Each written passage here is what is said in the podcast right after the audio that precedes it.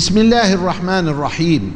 الحمد لله والصلاة والسلام على سيدنا رسول الله وآله وصحبه ومن والاه.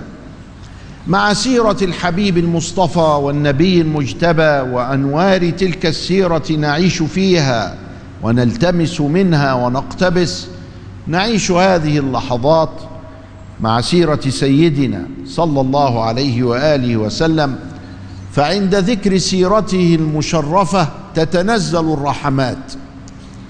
ونكون في نظر الله سبحانه وتعالى وفي نوره سبحانه وتعالى. وقفنا فيما بعد بدر ورأينا كيف دبر بعض قريش صفوان بن أمية وعمير بن وهب لاغتيال رسول الله صلى الله عليه وآله وسلم. عمير أسلم وحسن اسلامه لما رجع إلى مكة من المدينة وعرف صفوان بن أمية بإسلامه قال والله لا أفيده أبدا. ويبدو والله أعلم أن عمير جلس يدعو إلى الإسلام في مكة وأسلم على يديه قوم وهم ما زالوا في مكة مش عارفين يسافروا. وظلت الصداقة بينه وبين صفوان أيضا قائمه وعمير على الإسلام وصفوان على غير الإسلام.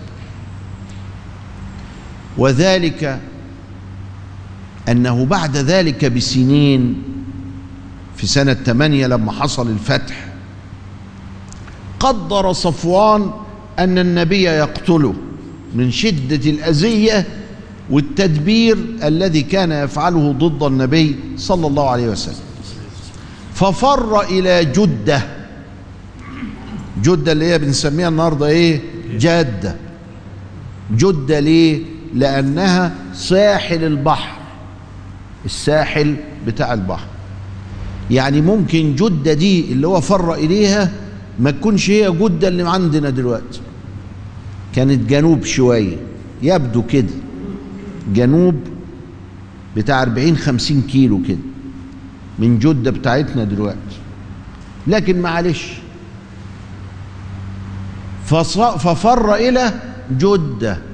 جدة البحر يعني الساحل ليذهب إلى الحبشة. عايز يركب مركب ويهرب إلى الحبشة لأن قدر كده في ذهنه اجتهادا إن النبي هيقتله. والنبي لا حطه في ال في ال الناس اللي هي حكم عليها بالإعدام ولا حاجة. بس هو تقديره كده. قال معقول يعني بعد كل اللي عملته ده هيسيبني وهرب. فجاء عمير. عمير أسلم سنة اتنين بقى بعد بدر إلى النبي صلى الله عليه وسلم وقال له يا رسول الله هب لي صفوان. يعني إذا بيقول له هب لي واحد مشرك. ليه؟ الأخوة الصداقة كده يا أخي. يبقى الإسلام بيحب الشهامة والرجولة والأخوة والجيرة ولا ما بيحبهاش؟ بيقول لك خليك كده زي البرص تقعد تنفخ في اللي حواليك. لا ده بيحب الشهامة والرجولة. مرة سيدنا النبي عطل عمر توب كده حرير حلو. فراح عمر لبسه شياكة بقى وحاجة حلوة فالنبي شافه قال له إيه ده يا عمر؟ أتلبس الحرير. قال له مش أنت يا رسول الله اللي أهدتني قال له أهديته أهديتك ولم أقل لك البسه يعني أنا أعطيه لك هدية. فأهداه عمر لأخيه المشرك. يعني عمر كان عنده أخ أخوه مشرك. قال له خد الحتة دي هدية اهي. هو والمشرك؟ أيوه. الله يعني كان في علاقات. أيوه كان في علاقات. وكانت العلاقات دي علاقات مهمة وقائمة ويقرها الإسلام. فالحاصل الإسلام عمل كده.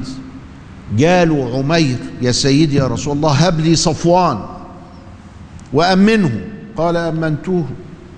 كده بسهوله كده.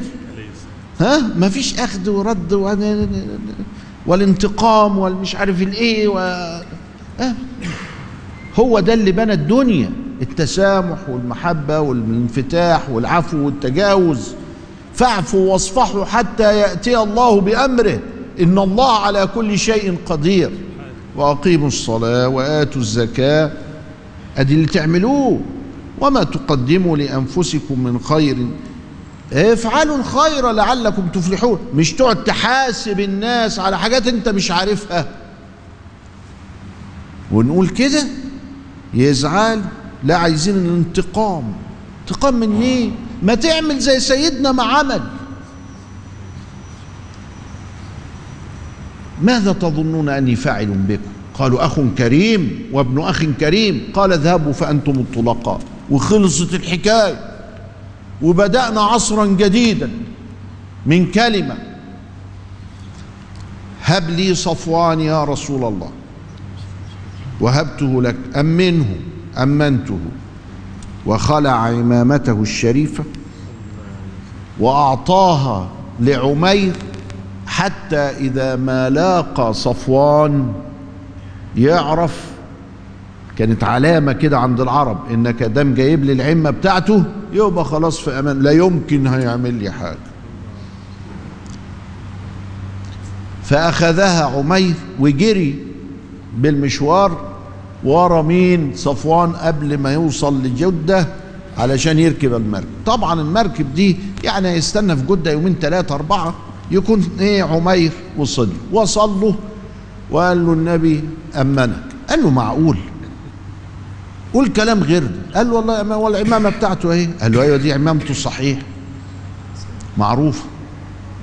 كانت عمامة النبي سبعة متر. عاملة أقرب ما تكون بقى إيه؟ بعمامة الجماعة السودانيين. إخواننا السودانيين. السودانيين تلاقيها كذا لفة كده اهو. وجما أقرب حاجة بقى لعمامة سيدنا النبي عمامة الأفغان. تاخدوا بالكم من عمامة الأفغان أهي دي كانت عمامة سيدنا النبي. آه تلاقيها فعلا داخلة لها في خمسة ستة سبعة متر.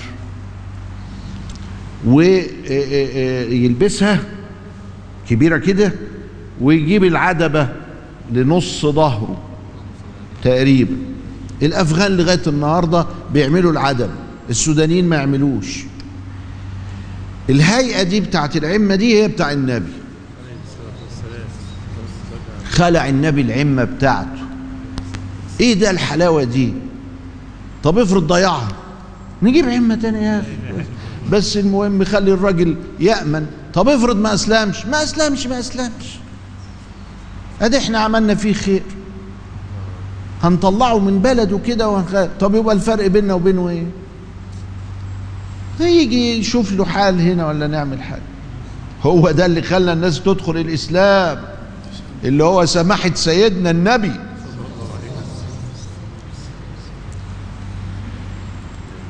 بعد الفاصل نرى ما الذي حدث مع عمير ومع صفوان.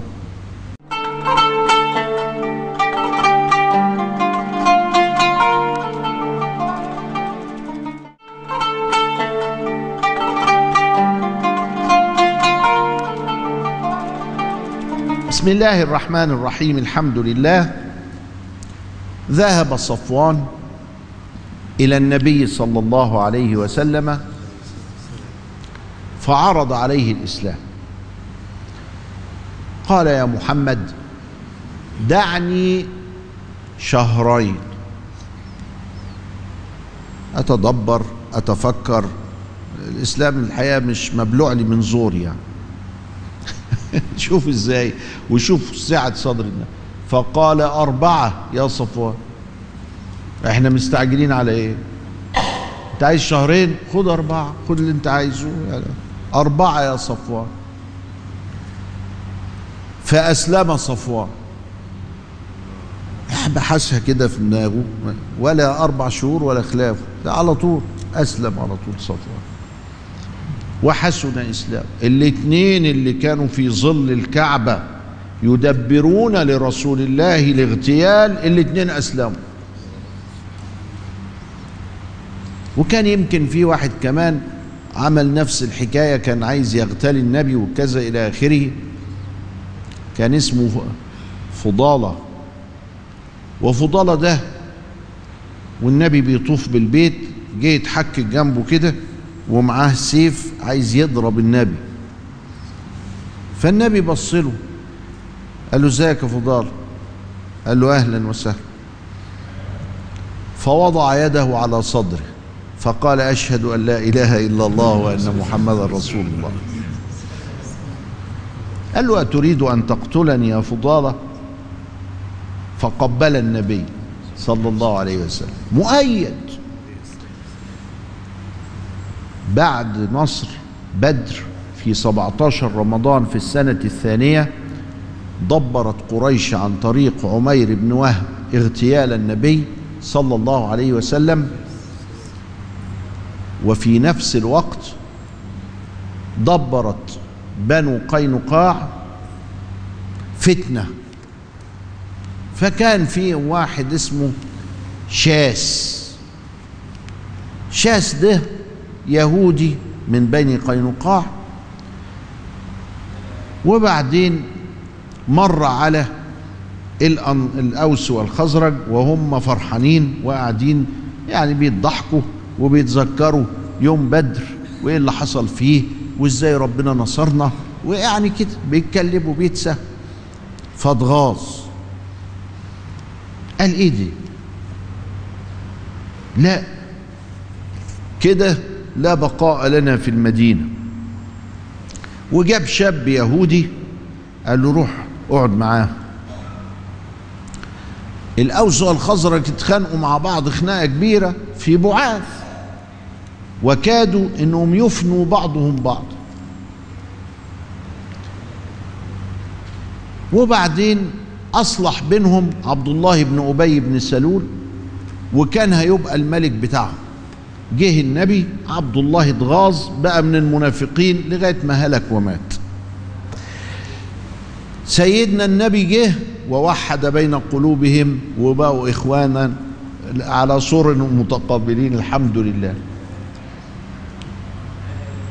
فقال لهم الله في حد فيكم فاكر الشعر اللي إخواننا الأوس قالوه يا جماعة؟ كنتوا بتقولوا إيه؟ ويجيب لهم إيه؟ بيت بيشتموا فيه. الخزر. بس أنتوا ما سكتوش. أنتوا قلتوا برضه. كنتوا بتقولوا إيه؟ فقالوا كنا بنقول كذا كذا كذا. قال بس أنتوا رديتوا عليهم الحقيقة. الحقيقة تتقال. أنتوا مسك... ده أنتوا بهدلتوهم. فقالوا أيوه ده إحنا قلنا كذا. قالوا أنتوا كان في واحد فيكم كده؟ قال كلام يا سلام. قال كذا. قالوا بس إحنا ردينا بكذا. قالوا لا أنت بتشتمني؟ تشتم أبويا؟ انت قالوا لا ده أنت اللي بتشتم أبويا. هاجوا مع بعض الأوس والخزرج مرة تانية يهود بنو قينقاع دول كانوا يعملوا الكلام ده من ساعة النبي ما وصل. يجوا يقول له فين الدين اللي عليك؟ يقول له أيوه ده ميعاده. هن هن هنعمله. كمان إيه ثلاث شهور في الموسم بتاع البلح ولا في الموسم بتاع القمح ولا بتاع؟ يقول له لا أنا عايزه دلوقتي. يقول له طب معلش طب اديني بس فرصه إحنا مش متفقين بس أنا عايزه دلوقتي. جه له تاني يوم يقول له ها حضرت. قال له لا ما أنا بقول لك ما معيش. قال له لا بس أنا عايزه دلوقتي. طب أقول لك إديني واد من عيالك. أديك واد من عيالي بتاع إيه؟ الرهن عندي يا أخي. يقول له لا ده دي عار إن أنا أديك ولد من عيالي وأنا مستلف منك يعني ما تنفعش يا أخي. امم طيب يجي تاني يوم تالت يوم. طب إديني واحدة من حريمك. أختك مراتك أمك. يقول له يا أخينا عيب ما يصحش. استفزاز كل يوم استفزاز. أنا بقى ليا دين عند يهود وما أروح. آه، لو سمحت آه، الدين حل. هم يقول لي لا دين حل إيه؟ يا عم أنا واخده وأنت بتعبد الأوثان. النهارده أنت بتعبد الله الواحد القهار. مالكش عندي حاجة. انت غيرت دينك. ديكهد كان فلان الوثني. انت مش فلان الوثني. يبقى اديك الدين إزاي بس؟ يا اخوانا بس احضرونا يا جماعة. تعالى يا يهود انت تعالى اشهدوا. ده عايز ياخد مني الدين اللي في ذمتي بالرغم ان هو أسلم. بدا كلام يرضي ربنا. استفزاز طول الليل والنهار. والنبي صابر والمسلمين صابرين ومطولين بالهم وموسعين صدرهم ومستحملين البلاء ده. استفزاز است... يمشوا كده. يلاقوا النبي قاعد مع اتنين تلاتة أصحاب. السلام عليك يا محمد. يشاور لهم بإيده كده. السلام عليك يعني الهلاك عليك يا محمد. قوم النبي. يقول لهم وعليكم. عليه الصلاة والسلام. ويصبر ويطول باله كل يوم. خلي بالكم إحنا مهاجرين إمتى؟ في ربيع. 12 ربيع وصل سيدنا. أدي سنة. وربيع وربيع وجماد وجماد ورجب وشعبان. اللي اتحولت فيه القبلة أدي 18 شهر أدي بقينا 19 شهر. كل يوم في ال 19 شهر ده نكد. علشان بس الناس تفهم. الناس وهي بتقرأ الحادثة إن النبي طرد بني قينقاع يعني إيه ده ده جبار. لا مش جبار. لا مش جبار ده حبيبي. ده حبيبي. ده عطوف. 19 شهر كل يوم بيضايقوك انت واتباعك وانت ظابط اللي معاك وبتقول لهم معلش. طب نوسع صدرنا طب نصبر طب معلش المرة دي طب معلش المرة دي. ضاق بيهم الحق يا اخوانا اقروا السيرة اقروا السيرة دي السيرة فيها حاجات عجيبة. في سورة آل عمران يا جماعة المفسرون جابوا بقى مضايقات كتيرة جدا. أنا بدي لك مثل بس علشان إيه؟ الوقت. عشرات من المضايقات ضايقوها للمسلمين لغاية ما خنقوهم. وجات الفتنة دي فالنبي عليه السلام قام وحل المشكلة وقال لهم يا جماعة أفتكروا إن أنا الله أتفعلون هذا وأنا فيكم؟ فاء بلاش ما تعملوش كده. أتريدونها جذعة؟ يعني جاهلية؟ اوعى تعملوا كده.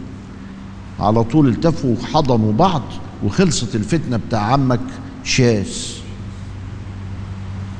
اليهودي شاس ده ابن قيس. نوع السلام؟ قال كده ما ينفعش. تصل الأمور إلى إن إحنا نشيل السلاح على بعض. لا ما ينفعش كده بقى. أنتوا كده خالفتم الصحيفة بتاعت المدينة.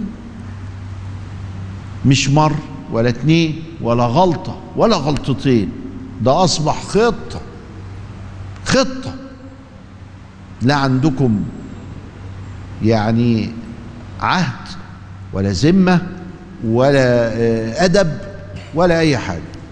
ولذلك حرك الجيش إلى حي وبني قينقاع دول كانوا أخطر اليهود. ليه؟ عندهم سلاح.